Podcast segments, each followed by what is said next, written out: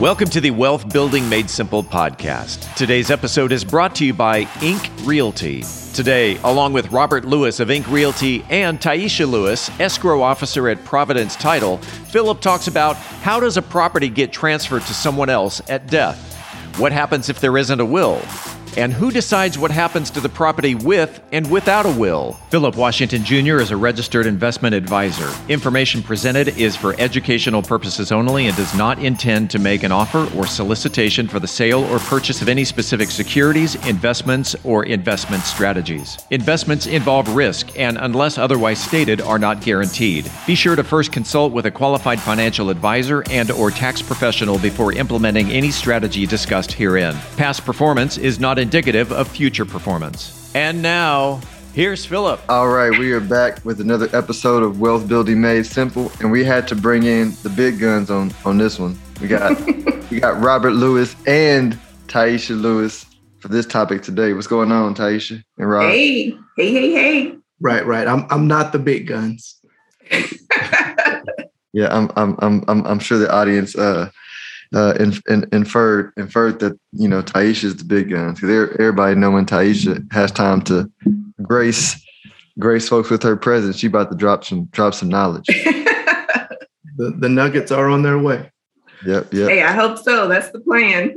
So so we're talking today. You know, we were talking before about how a lot of us have witnessed the inheritance of a property. Most of the time, it's homes uh, but the inheritance of a property and that not going so well without proper planning uh, in place. And so I think what we'll first start with how does that process happen? So so let's let's use a real example to work through, and then we'll have kind of follow up questions on how to prepare so things go out the way you want it or end up the way you want to happen. So let's say, you know, somebody we care about passes and leaves the home to, you know, let's say uh, some siblings, like how does that whole process work? How do they get to the house? Like, you know, what's the, you know, what's the first step in that process? Yeah, yeah. So usually the first thing I ask people um, is, did that person die with a will? So did they have a will when they passed? And if they did have a will, was the will probated? That is the easiest thing. If they say yes to those two questions, then we're rocking and rolling. Because basically, what that means is that exactly what that person said they want to happen in the will is what we're doing. We're, we're following their marching orders. If I ask those questions and they say no to if they had a will, then that's when things really get interesting. It all depends on the type of people that you're dealing with, though, on the family members that you're working with. So, if they did not have a will, then the process for us to legally transfer ownership to the home is um, by doing an affidavit of heirship, which is a legal document that will um, document exactly when the person was born, when they passed away, how many marriages, how many children, how many siblings. Um, it's going to list all those details of their lives. And after all of that has been established, it will determine who the heirs are. If they were married, then you know it may be their spouse or their children or their siblings, like you say. Um, and then that needs to be recorded of public record. That's what legally establishes who the heirs are for that person. And then th- those people would be the sellers that we'd be working within our transaction. Got it. So, and just for those who, you know, Steve already introduced on the intro who Taisha is, but in case those who fast forwarded through Taisha, go ahead and introduce, you know, who you are and your background so folks, so folks know. Sure, sure, sure. Taisha Lewis. Um, I am an escrow officer, so I deal with these transactions almost daily. Um, I've got a couple of them that I'm dealing with right now that are quite hairy. Um, but I do work at Providence Title. My office is in Arlington, Texas, but I can service any property in the state of Texas. So, so, so here's my follow up question: If there is, so if there's a plan, it's pretty simple. If there, if there is no plan in place, and you have to go through that process, like how long is the process?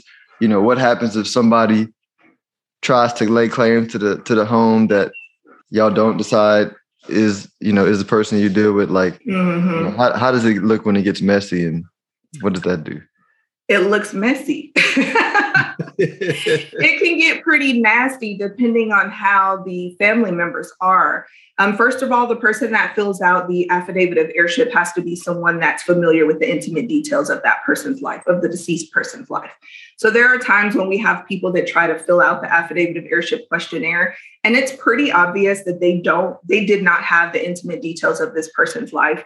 You'll ask them some pretty simple questions and they're unable to answer it. Like, was this person married? Oh, um, well, I'm not sure. And then so it kind of makes you a little suspicious, like, okay, well, let's keep going. There are some other questions that I need to ask. Um, if you are not intimate with the details of this person's life, then you are not the person to fill out this affidavit of heirship. And our attorneys will reject that. They will not uh, draft an affidavit of heirship if they've determined that the person filling out the questionnaire is not close enough to that person that has passed away. And by close, I mean relationship. So there are times when we have people that pop up that just think they should have ownership to a home. And through the process, we're able to determine that that's not the case. Or they try to omit an heir. You may have like a black sheep in the family. And so they may try not to include that person. But then when we look at the death certificate, it says that the informant was a son, and then it lists that person's name well, why, when you filled out the questionnaire, did you not include this son that was the informant on the death certificate? You know, so it's like we kind of piece things together to make it make sense.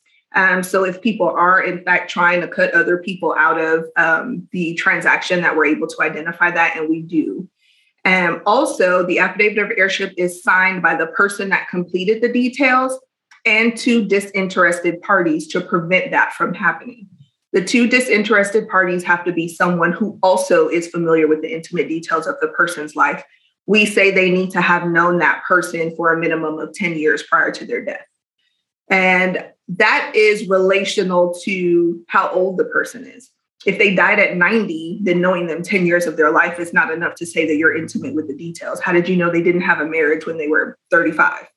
So it's all relative, but it is a um, delicate dance that we have to play with the family to make sure that all the people that uh, legally are heirs and legally have an interest to the home that we're addressing their interest and no one is being omitted. So to summarize this in layman's terms, if you don't have proper planning in place, then yeah, it's going it's going to go where it's going to go based on what the experts decide based on the due diligence that y'all are able to do to the best of your ability. You know? Yes. And probably every few months, I don't know, Rob can attest to this.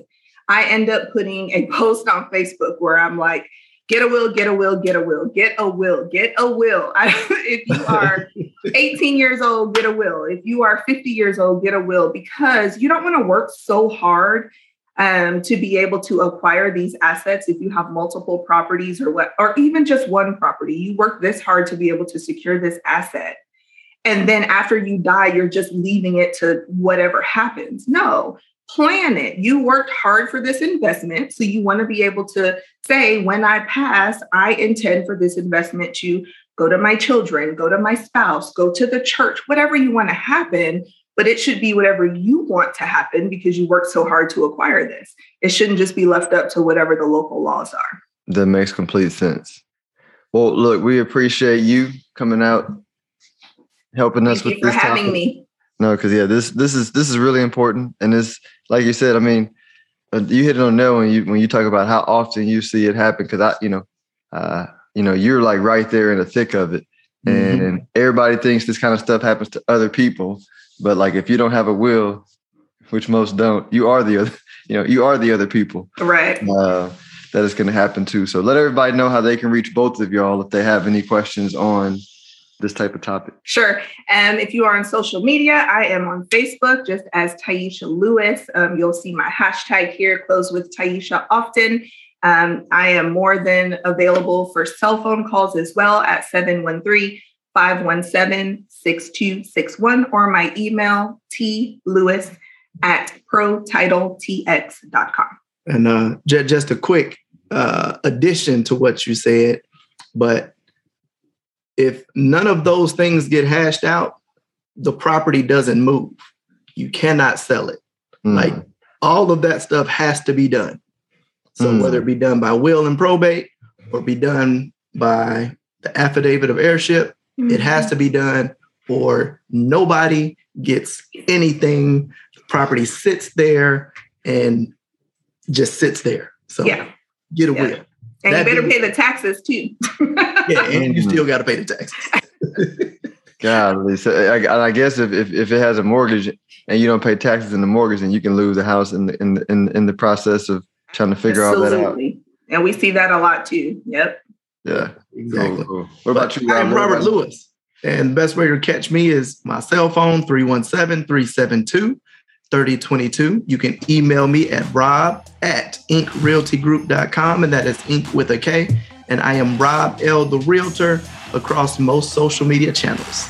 All right. We appreciate y'all. Y'all enjoy your day. All right, Thank make you. it a You great too. one. If you are interested in having a review of your portfolio or to see how far on track you are with your retirement goals, Philip offers complimentary consults through his company, Stonehill Wealth Management. For more information, log on to stonehillwealthmanagement.com forward slash talk.